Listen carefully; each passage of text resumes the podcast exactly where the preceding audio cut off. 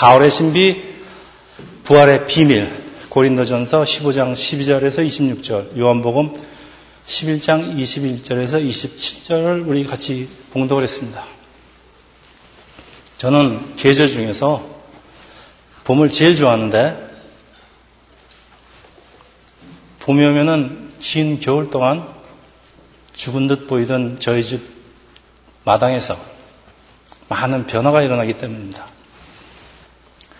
제일 먼저 크로커스, 수소나, 튤립, 빠지노초 파남보, 거기다가 흰색까지 모든 색깔들이 땅을 뚫고 올라오고 또 겨울에 회색 빛깔의 그 죽은 듯이 보이던 나무에도 색깔이 돋아나는데 노란색 개나리, 연보락, 목련꽃, 하얀 백꽃, 지금 분홍색 벚꽃, 철쭉.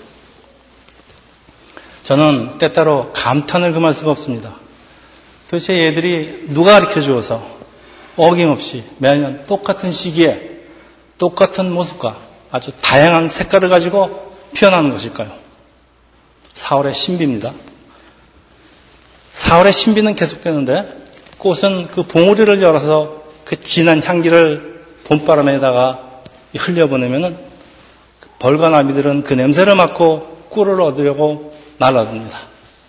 꽃은 봉우리를 활짝 열고 이들을 맞아들여서 꽃가루를 옮기면은 열매를 맡게 되고 그 열매는 다시 땅에 떨어져 생명의 신비는 계속이 됩니다. 자, 살아있는 그 모든 것들은 자기 삶을 연장하기 위해서 제각기 열심히 살아가고 있는데 자기도 모르는 사이에 다른 것들과 서로가 협력을 하면서 아름다운 자연의 오케스트라를 연주합니다. 여러분, 오케스트라 아무리 악기의 연주자가 연주를 잘해도 악기가 좋아도 작곡자나 지휘자가 없으면은 그 오케스트라 아주 듣기 싫은 부여파만 낼 뿐입니다. 자, 이 아름다운 자연의 조화가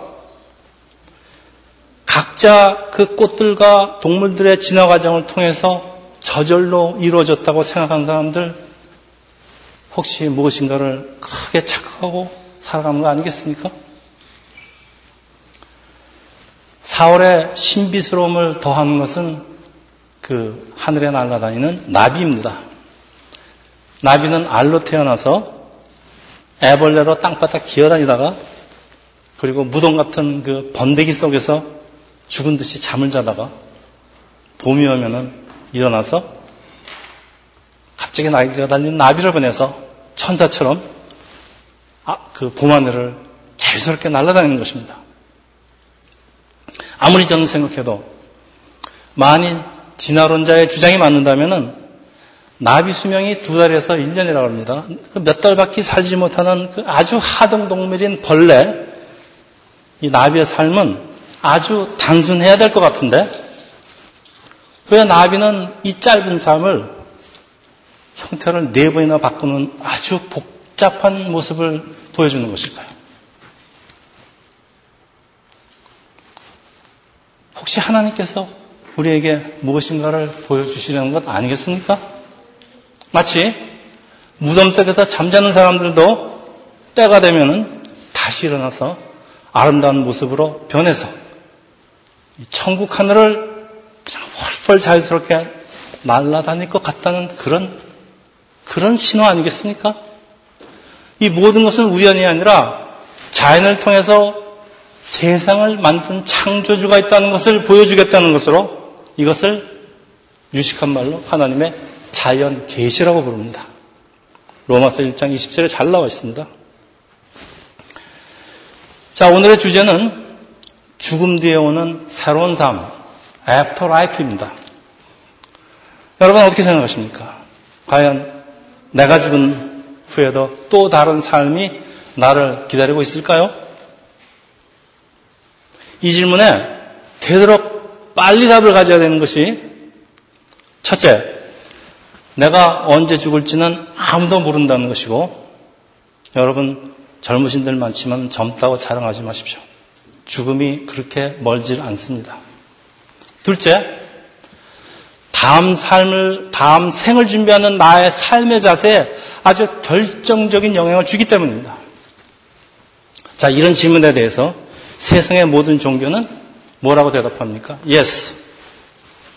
라고 대답하는 건 물론이고, 그 미국의 그 여론조사인 그 갤럽 조사에 의하면은 미국 사람들은 afterlife, 다음 삶이 있다고 믿는 사람이 하나님이 살아계시다고 믿는 사람보다 더 많다고 합니다. 참 우습죠?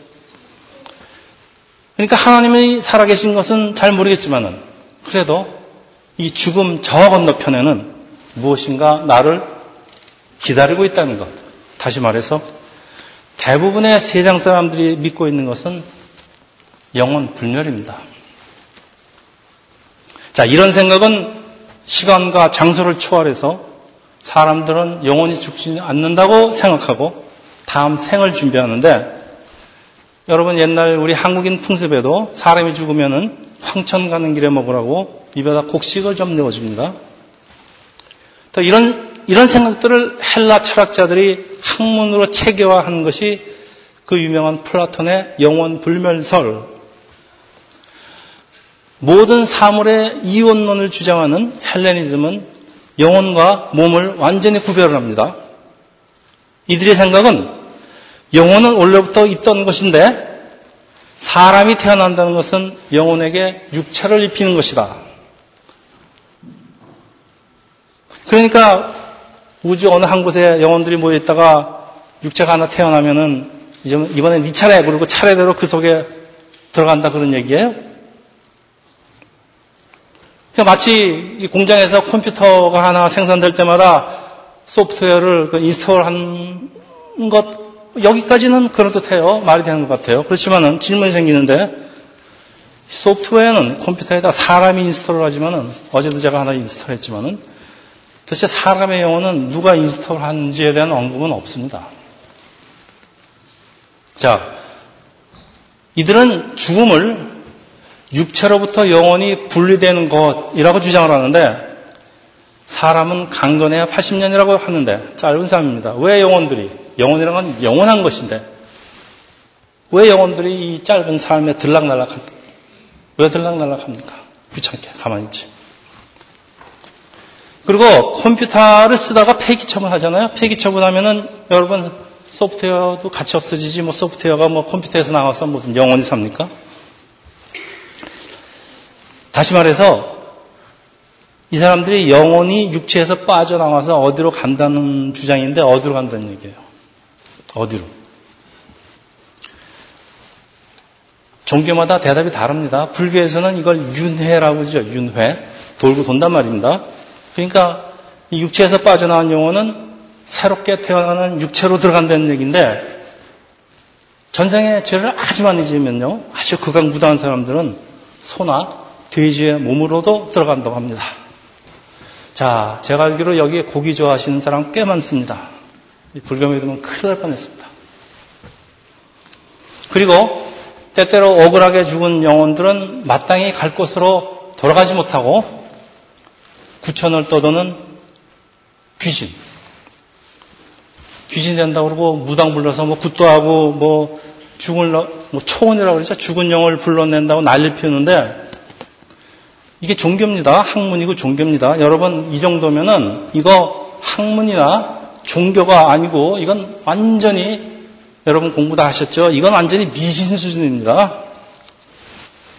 자, 이런 이원론은 나중에 그 영지주의라는 그 이단을 만들고 많은 문제를 일으키게 됐는데 요즘 한창 난리치고 있는 모든 사람이 교회에서도 어떤 교회에서도 주장하는 그 모든 사람이 구원을 받는다는 universalism이라는 게 이게 다 영지주의의 산물입니다.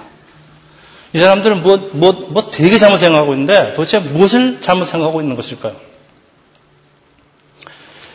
자연 계시는 하나님께서 만든 자연을 통해서 하나님을 찾아보라는 것이지만은 성경은 구체적으로 설명을 하기 때문에 성경을 뭐라고 그럽니까? 특별 계시라고 합니다. 성경은 영혼과 육신은 한 사람이 가지는 두 가지 특성으로 설명을 하는데 영적인 정신적인 두뇌 작용을 하는 부분을 영혼이라고 부르고 우리 눈에는 보이는 이 몸, 육체라고 하는 것입니다. 영혼과 육체가 합쳐서 한 사람을 구성을 하는데 육체와 영혼은 서로 분리될 수가 없는 것으로 우리가 어떤 사람에 대해서 얘기할 적에 아 그 사람은 뭐 육체 요즘은 세상이 어떻게 되는지 그 사람 영혼 얘기는 안 하고 육체 얘기만 해요. 뭐, 뭐 배에 뭐가 있어야 된대요. 뭐 무슨 뭐 빨래판인가. 그 그런 게 아니고 우리가 어떤 사람을 얘기할 적에는 그 사람을 구성하는 육체와 영혼 그러니까 그 사람의 성격과 외모를 동시에 말하는 것이지. 그러니까 사람이 죽고 사는 것은 영혼과 육체가 같이 태어나고 같이 죽는 것이지 이 둘이서 각각 별개로 행동하는 것이 아닙니다.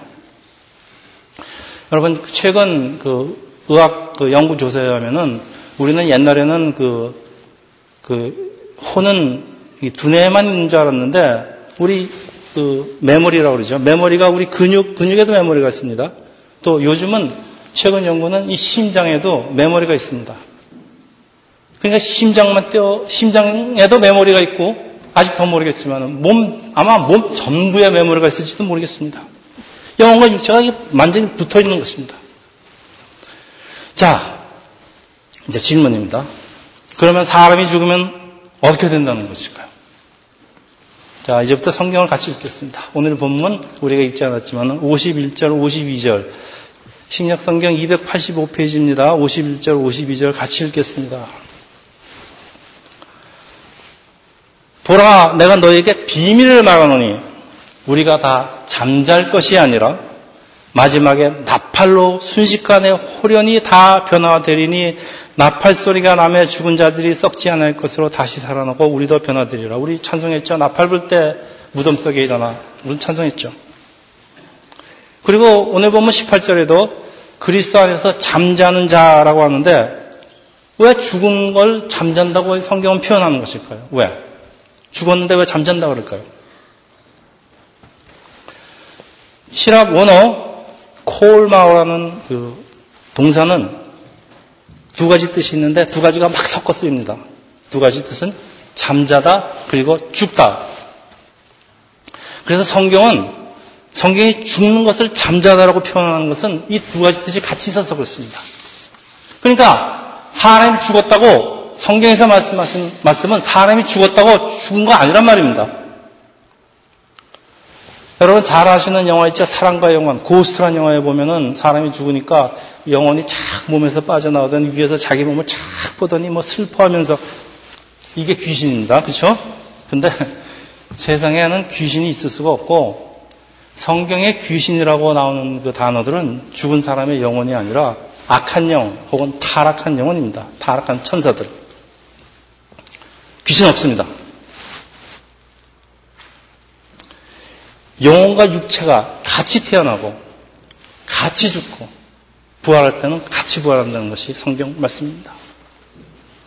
자, 구원받은 자들만이 부활하는 거 아닙니다. 사도행전 24장 15절 제가 읽겠습니다. 하나님께 향한 소망을 나도 가졌으니 곧 의인과 악인의 부활이 있으리라. 또 있습니다. 요한복음 5장 28절 무덤 속에 있는 자가 다 그의 음성을 들을 때가 오나니 선한 일을 행하는 자는 생명의 부활로 악한 일을 행하는 자는 심판의 부활로 사람이 죽으면은 죽으면은 잠을 자다가 예수 재림시 나팔소리와 함께 동시에 부활한다는 것이고 악인도 부활을 하지만은 부활은 하지만은 그것은 심판을 받기 위함입니다. 죽은 사람 죽어버리면 얼마나 좋겠습니까? 악인도 부활을 한다는 얘기입니다. 이것이 하나님의 특별 계시 성경 말씀이지만은 사도 바울은 이것을 비밀이라고 표현을 합니다. 우리 본문 읽었죠. 지금도 그렇지만은 당시에도 세상을 지배하고 있는 사상은 이 헬레니즘. 옛날 고린도 교회나 요즘 교회 출석하는 적지 않은 사람들뿐만 아니라 요즘 많은 교회 신학자들도 육체를 육체의 부활을 믿지 못하는 것은 왜 그럴까요? 육체와 영혼을 별개로 생각하는 이 이혼론, 이 헬레니즘 문화에 이 세상이 완전히 젖어 살고 있기 때문에 하나님이 비밀을 말씀을 해줘도 이 사람들이 비밀을 알지 못하고 깨닫지 못하고 있습니다. 그러니까 헛소리들 하고 있습니다. 헛소리들. 자, 오늘 본문 12절입니다. 제가 읽겠습니다. 그리스도께서 죽은 자 가운데서 다시 살아나셨다 전파되었거늘 너희들 중에는 어떤 사람들은 어찌하여 죽은 자 가운데서 부활이 없다고 하느냐? 13절 만일 죽은 자들의 부활이 없으면은 그리스도도 다시 살아나지 못하였었으리라. 자 이게 무슨 말인가 하면은 하나님께서 태초에 천지를 창조하시고 우주 만물을 운영하시는 섭리를 만드셨는데 사람이 죽는 이유는 죄의 값은 사막이라는 법칙이 있기 때문입니다. 근데 하나님은 사람을 죽지 않는 사람으로 창조하셨습니다. 그러니까 하나님의 형상을 닮은 사람이 죽는다는 건 원래 하나님 뜻이 아닙니다. 그래서 죽은 자의 부활이라는 법칙도 같이 만드셨는데 만일 죽은 자의 부활이 부활이라는 법칙을 하나님께서 만들지 않으셨다면 하나님께서 그리스도를 다시 살리지 않으셨을 것이라 그런 말씀입니다. 자, 17절, 18절 우리 또 같이 읽겠습니다. 이제부터 계속 같이 읽겠습니다. 17절, 18절. 그리스도께서 다시 살아나신 일이 없으면 너희의 믿음도 헛되고 너희가 여전히 죄 가운데 있을 것이고 또한 그리스도 안에서 잠자는 장에는 망하였으니 만일 예수께서 부활하지 못하시고 죽음의 세력에 있다면 어떻게 죽음의 자기도 죽음의 세력을 극복 못하는데 어떻게 죽음의 세력으로부터 우리를 구원할 수 있겠냐는 그런 말씀입니다. 그래서 로마서 10장 9절에 제가 읽겠습니다. 아주 유명한 말씀입니다, 여러분. 하나님께서 그를 죽은 자 가운데서 살리신 것을 내 마음에 믿으면 구원을 받으리라. 여러분, 기독교는 유대교에서 시작이 되었지만은 기독교는 예수의 부활로 시작되었고 부활 신앙은 크리스탄 삶에 있어서 가장 기본되는 것인데 부활이 없으면 그리스도 이름으로 구원도 없습니다. 비록 여러분이 교회를 출석하고 있더라도 그리스도의 부활을 믿지 않는다면 그 믿음은 헛된 것으로 제 말이 아닙니다. 사도 바울의 말씀입니다. 성경 말씀입니다. 그 믿음은 헛된 것으로 믿음이 없으니 죄는 그대로 남아 있고 죄가 그대로 남아있으니 구원을 받지 못하니까 이거 완전히 망했다는 얘기입니다. 이게 무슨 말씀입니까? 19절 같이 읽겠습니다. 만일 그리스도 안에서 우리가 바라는 것이 다만 이 사정의 삶뿐이면 모든 사람이 우리가 모든 사람 가운데 우리가 더 불쌍한 자이라. 만일 우리가 다음 삶이 없다면 우리가 준비하고 총력을 기울일 삶은 이 땅에서 살 뿐. 크리스천은 이 땅에다 소망을 두지 않는 삶인데 만약 부활이 없고 부활이 없다면 예수를 따르는 삶을 사는 크리스천은 이 세상에서 가장 불쌍한 사람이란 말입니다. 그렇지 않습니까? 같이 읽겠습니다. 21절, 22절. 사람이 한 사람으로 말미암았으니 죽은 자의 부활도 한 사람으로 말미암노다. 아담 안에서 모든 사람이 죽은 것 같이 그리스도 안에서도 모든 사람이 삶을 얻으리라. 우리가 전도를 할 때 하는 대화는 대충 이렇게 합니다. 여러분, 예수를 믿고 구원받으세요. 라고 말을 시작을 하지만은 저쪽에서 내가 왜 죄인입니까? 하고 반문을 합니다. 그러면 사람의 가장 큰 죄는 아담으로부터 유전되어 오는 원죄입니다. 그러면 내가 왜 아담이 진죄는 내가 뒤집었습니까? 불공평합니다. 불공평하죠. 내가 진죄가 아닌데. 저는 부모로부터 유전된 몇 가지 질병과 제가 평생을 같이 지내고 있는데 생각하면 참 억울합니다. 뭐 조상을 원망해봐야 달라지는 거 없습니다. 그런데 아담 한 사람 때문에 내가 뒤집어 쓴, 뒤집어 썼습니다. 죽음이란 무서운 질병을 단지 예수 한 사람을 믿는 믿음으로 새로운 삶을 얻게 된다는 것은 공평을 넘어서 불공평한 축복입니다. 누구한테 불공평하냐? 안 믿는 사람한테 불공평한 축복입니다. 그러나 이것이 바로 복음입니다. 자, 23절 같이 읽겠습니다.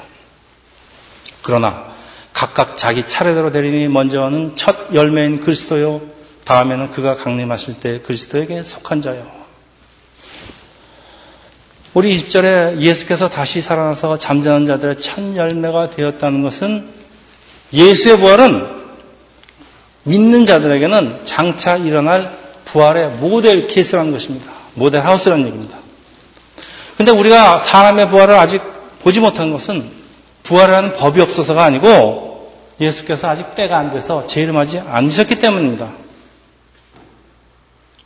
여러분, 예수께서 재림을 하신 날 세상은 끝이 납니다. 그런데, 그런데 우리가 부활을 못 봤습니다. 못 보니까 믿기 힘든, 못 보니까 못, 못 믿습니다. 그러나 이런 부활의 예표는 성경에 도처에 쓰여 있습니다. 뭐 수도 없이 쓰여 있습니다. 제가 요한복음 예를 하나 들면 요한복음 11장 하나 예를 들겠습니다. 자, 나사로가 병들었다고 하니까 예수께서 나사로가 죽기를 일부러 기다리셨, 기다리셨다고 말씀하시는데 죽은 사람을 다시 살리는 그 하나님의 능력을 사람들에게 보여주시겠다는 것입니다. 이때 예수께서 아주 유명한 말씀을 더 하시는데 오늘 우리 같이 그, 같이 읽었죠? 두 번째 본문입니다. 우리 같이 읽겠습니다. 요한복음. 워낙 중요합니다. 신약성경 165페이지 요한복음 11장 25절 26절 같이 읽겠습니다. 예수께서 이르시되 나는 부활이여 생명이니 나를 믿는 자는 죽어도 살겠고 무릇 살아서 나를 믿는 자는 영원히 죽지 않으리니 이것을 내가 믿느냐? 여러분 이거 믿으십니까? 믿으셔야 됩니다. 여러분 교회를 믿음이 없어도 계속 다녀야 되는 이유는 교회 다녀서 자꾸 말씀을 듣면 이게 자꾸 믿어집니다. 그래서 여러분 나중에 구원을 받는 것입니다. 자, 나사로를 살리신 것은 부활이라는 법칙이 있다는 것을 예고편으로 보여주는 것인데 죽어도 살겠고 죽어도 살겠고 비록 나사로가 무덤 속에서 죽은 것처럼 보이더라도 예수 안에서는 잠자는 것인지 잠자는 것인지 죽은 거 아니란 말씀입니다.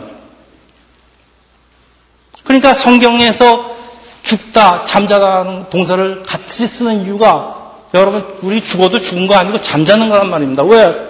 다시 깨어날 거니까. 그런데 만일 우리가 이 땅에서 영원히 살게 된다면 여러분 그거 과연 축복일까요? 진시황은 이 땅에서 영원히 살겠다고 불로 장생 그 약을 구하겠다고 사람을 보냈는데 이거 뭘 몰라서 그런 것입니다. 진시황이 좀 더 늙었으면 이런 소리 안 할 겁니다. 결코 좋아할 일이 아닌 게 이것은 축복 아닙니다. 축복 아닙니다. 여러분 나이가 들면은 몸이 여기저기 약해지고 조금씩 병이 들고 망가지는데 고통스럽습니다. 접어십시오. 고통스럽습니다. 이렇게 고통스럽게 영원히 산다는 것이 여러분 이거 축복입니까? 이거 저주입니다. 자, 우리가 죽으면은 하나님을 믿는 사람들은 신령한 몸으로 부활하여서 고통 없이 아픔 없이 영원히 사는데 믿지 않는 사람도 그냥 죽어버리면 끝인데 그게 아니고 부활해서 이런 신령한 몸으로 부활을 하지 못하니까 어떻게 사, 사, 삶이 고통스러울 수밖에 없지 않겠습니까?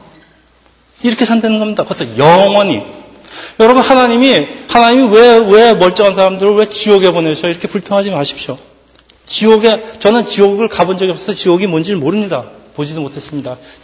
여러분 여러분이 우리가 많이 죽지 않는다고 점점 나이가 들면서 뭐 다리 하나 자르고 발 하나 자르고 다 자르고 이렇게 고통스럽게 영원히 사는 게 그거 지옥 아닙니까 그게? 자, 그러면 장차 우리가 살게 될 천국은 어떤 곳일까요? 여러분, 천국이 어떤 곳일까요? 천국. 예, 네, 한마디로, 천국은 어떤 곳일까요? 아주 좋은 곳. 어떻게 좋은지 몰라요. 그, 모르니까 어떤 분은 천국에 들어가면은 아무리 좋아도 시간이 지나면 지루할 거라 그래요. 그렇잖아요. 우리 아무리 좋아도 지루, 지루, 아무리 좋은 것도 지루하잖아요. 이거는 지루하다는 것은 시간을 전제로 한 개념입니다. 근데 성, 천국은 시간 밖에 존재하기 때문에 이 지루하다는 개념이 없습니다. 그리고 저는 어떤 사람처럼 천국 본 적 없는데 하나님께서는 저에게 아주 잠시, 잠시입니다. 천국의 기쁨과 평화를 맛보기로 보여주셨는데 기가 막힙니다, 여러분. 기가 막힙니다. 그래서 저는 절대로 포기할 수 없습니다. 바로 천국에 사는 것. 저는 세상 무엇하고도, 무엇하고도 바꿀 수 없습니다. 이 맛보기, 여러분, 이 맛보기 다들 경험하실 줄 믿습니다, 이제, 사시면서. 이건 영화의 예고편 같은 것인데, 이, 이 예고, 이것을 보면은 본 영화 보고 싶어서 보고 싶은 소망이 생깁니다. 그러니까 하나님께서는 이 맛보기를 통해서 사람들에게 천국의 소망을 심어 주시기도 합니다. 자, 이제 우리의 부활한 모습은 어떤 것일까요? 우리의 부활한 모습은 어떤 것일까요? 사람들은 말을 많이 합니다. 근데 부활한 모습에 대해서 말을 많이 하면 할수록 이단이 됩니다. 우리 상상을 초월하기 때문에. 그런데 성경 부활의 첫 열매 예수님의 예수님은 우리가 가지게 될 부활의 모습이 어떤 것인지를 미리 살짝 맛보기로 보여주십니다. 벽을 통과하시고 하늘로 들러 올라가시고 마치 영혼만 있고 영, 형체가 없는 것 같지만은 제자들하고 같이 음식도 드시고 그러니까 몸도 있다는 것입니다. 도마가 못 봤어요. 도마 없을 때 예수님 오셔서. 그러니까 도마가 믿지 못하니까 예수께서 뭐라 그러십니까? 내 손을 내 옆구리에 넣어봐라. 찔러보라는 겁니다. 어떻게 세상에 이런 일이 일어날 수 있는가 하지만은 부활체는 이 땅에 있는 물질로 만들어지는 것이 아니기 때문에 이 땅의 법칙에 전혀 구애를 받지 않기 때문에 우리의 상상을 초월합니다. 예수님의 제자들도 예수님이 부활하실 때 처음에 누군지를 못 알아봅니다. 바뀌니까. 요한계시록에는 21장 4절에는 우리가 부활해서 천국에 사는 모습을 보여주는데 제가 읽겠습니다. 다시는 사망이 없고 애통한 것이나 곡한 것이나 아픈 것이 다시 있지 아니하리니 처음 것들이 다 지나갔습니다. 저는 영어 표현을 영어 표현을 들으면 더 큰 감동이 오는데 이렇습니다. There will be no more death or mourning or crying or pain. 저는 이걸 들으면 아주 가슴이 가슴이 찌릿찌릿합니다. 세상에 죽음과 통곡과 아픔이 없는 사람이 세상에 어디 있습니까? 여러분 잘 아시는 요즘 베스트셀러입니다. 아프니까 청춘이다. 아프다는 것은 살아있다는 증거인데 우리의 부활한 모습은 살아있지만은 다시는 아프지 않는 것입니다. 어떻게 이런 일이 가능할까요? 어떻게? 성경에 다 나와 있습니다. 42절에서 44절. 우리 같이 읽겠습니다. 42에서 44절. 죽은 자의 부활도 그와 같으니 썩을 것으로 신고 썩지 않을 것으로 다시 살아나며 욕된 것으로 신고 영광스러운 것으로 다시 살아나며 약한 것으로 신고 강한 것으로 다시 살아나며 육의 몸으로 신고 신령한 몸으로 다시 살아나나니 육의 몸이 있은즉 또 신령한 몸도 있는자 육의 몸은 이 땅에 있는 흙으로 만들어지기 때문에 약합니다. 부서지기 쉽습니다. 여러분, 왜 하나님께서 왜 사람을 이렇게 약하게 만드셔서 맨날 우리한테 아픔이 있고 질병이 있느냐고 불평하지 마십시오. 이 땅에서 만든 흙으로 만들어졌기 때문에 방법이 없습니다. 이 땅에서 만들어졌기 때문에. 죽으면 썩어요, 또.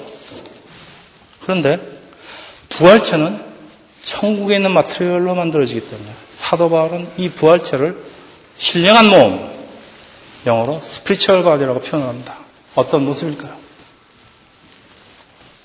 자, 사람들은 세상적인 기준을 갖고 또 상상을 합니다. 그래서 어떤 사람은 우리가 가장 건강한 나이에 해당되는 모습으로 부활을 한다고 상상을 합니다. 그러니까 미국 여자아이들은 16살 때가 제일 이뻐집니다. 그러니까 미국 여자애들은 16대 모습으로 부활을 하고 한국 여자들은 한 22살 돼야 이쁩니다. 그런 얘기가 아닙니다. 부활체는 spiritual material 신령한 물질로 만들어지기 때문에 이 땅의 육체, 이 땅의 육체의 몸과 비교를 할 수 없습니다. 여러분, 나라는 identity는 그대로 유지합니다. 나는 나예요. 나는 나지만은 영원하게 변화된 모습. 그러니까 마치 땅을 기어다니던 징그러운 애벌레가 아름다운 나비로 변화해서 봄하늘을 아주 솔솔 자연스럽게 날아다니는 모습일 것입니다. 그렇지만 여러분 오해 없으시기 바랍니다. 땅을 기던 애벌레가 장차 날개가 달린 나비의 모습이 된다는 것을 지가 상상을 못한다는 얘기지. 상상을 못한다는 얘기지. 뭐 어떤 사람은 천국 보고 왔다 그러는데 천국에 가니까 큰 날개 달린 사람도 있고 작은 날개 달린 사람도 있고 날개가 두 개 달린 사람도 있고 네 개 달린 사람도 있는데 그게 전부 다 이 땅에서 얼마나 하나님 일을 하러 왔는가에 따라서 그 상급이랍니다. 이거 완전히 물질적인 개념입니다. 이런 개념이 아니란 얘기입니다. 지금 스피리철 마티리얼 얘기를 하고 있습니다.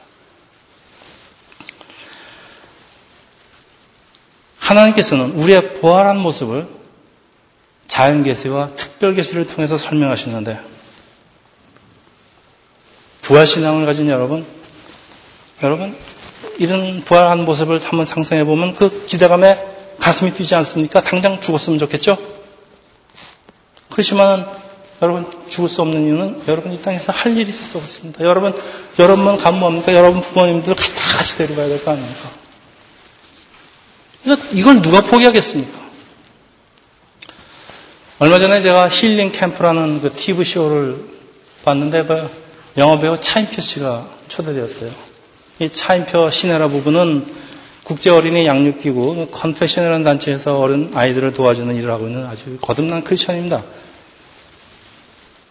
어머니가 이혼을 하고 신학교에 다니는데 여자에게는 목사 안수를 하지 않는 것에 항의를 하다가 제적을 당했답니다. 그래서 미국의 신학교에서 다니겠다고 어머니와 함께 뉴저지로 유학을 와서 6년을 살았다고 하는데 참, 아, 반갑습니다. 갑자기 뭐,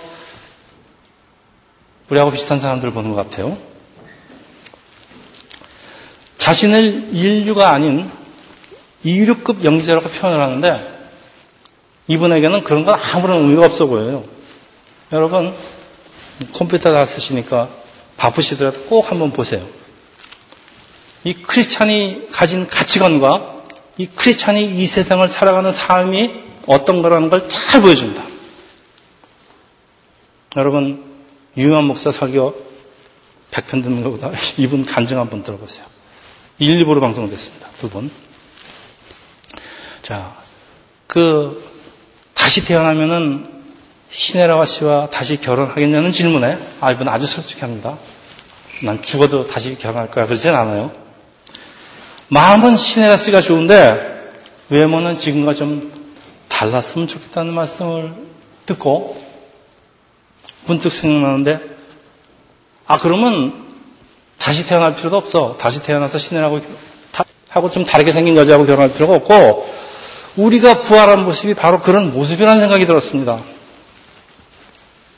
우리의 외모는 영원롭게 몰라보게 변하지만은 우리의 마음이나 영혼은 그대로 있다는 것은 여러분 잘 들으십시오.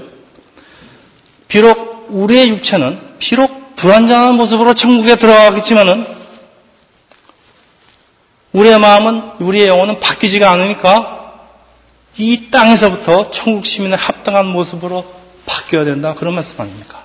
다시 말해서, 우리의 육체는 불타버려서 죄만 남았어도, 여러분 DNA 잘 아시죠? DNA 아주 작습니다.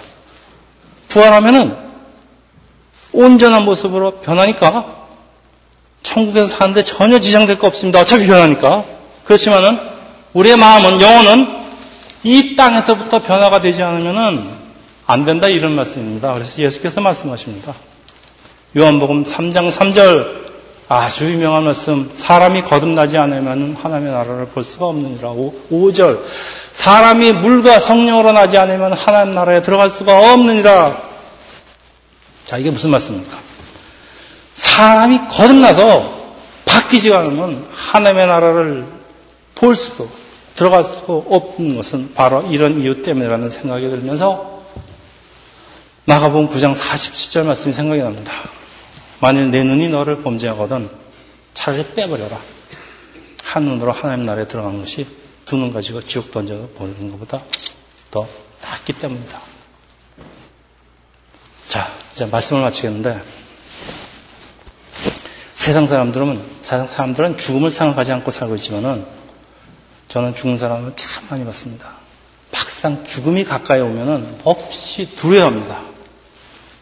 특히 무신론자들은 자기가 죽으면 그냥 없어져 버린다고 믿는 사람들인데 그렇다면 두려워할 거 없잖아요. 자기가 죽으면 그냥 없어져 버린다는데 뭘 두려워요? 죽으면 없어지는데 참 이상합니다. 오히려 더 두려워합니다. 뭐라 그런지 아십니까? 자꾸 바깥 내다보면서 저 시커먼 사람들 좀 오지 못하게 합니다. 이게 무슨 말입니까? 비록 이 하나님과 성경 몰라도 하나님께서 보여주시는 이 자연 계시를 통해서 그들이 모르는 다른 세상이 어떤 것이 afterlife가 존재한다는 거 눈치를 채기 때문입니다. 내가 죽으면은 끝이 아니고 내가 어디로 갈지가 알 수 없는데 세상에 이거 두렵지 않는 사람이 어디 있습니까? 내가 어디로 가는지 모르는데. 여러분, 우리 부활신앙을 가진 우리 크리스찬, 우리 죽음에 대해서 담대합니다. 왜? 내가 장차 살게 될 곳과 장래 나의 부활할 모습을 부활의 비밀을 알기 때문입니다. 오늘은 죽음을 이기시고 무덤에서 일어난 예수 그리스도를 찬양하는 부활주일입니다. 자, 우리 무엇을 경축하는 것일까요? 본문 26절 마지막으로 한번 같이 읽겠습니다. 같이 읽겠습니다. 26절입니다. 맨 나중에 멸망받을 원수는 사망입니다. 사망. 여러분, 사람의 가장 큰 원수는 죽음입니다.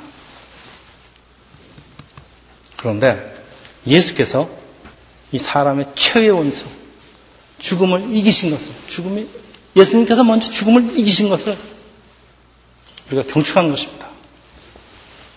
예수의 텅 빈 무덤이 바로 우리의 텅 빈 무덤이라는 것을 경축하기 때문입니다. 여러분, 4월의 신비. 4월은 우리에게 이런 부활의 소망을 주는데 여러분 어찌 4월뿐이겠습니까? 여러분 똑같은 삶을 살아도 평생을 이런 부활 소망을 가지고 사는 사람과 대충 살다가 대충 죽자 하는 사람과 어찌 그 삶의 질과 삶이 같을 수가 있겠습니까?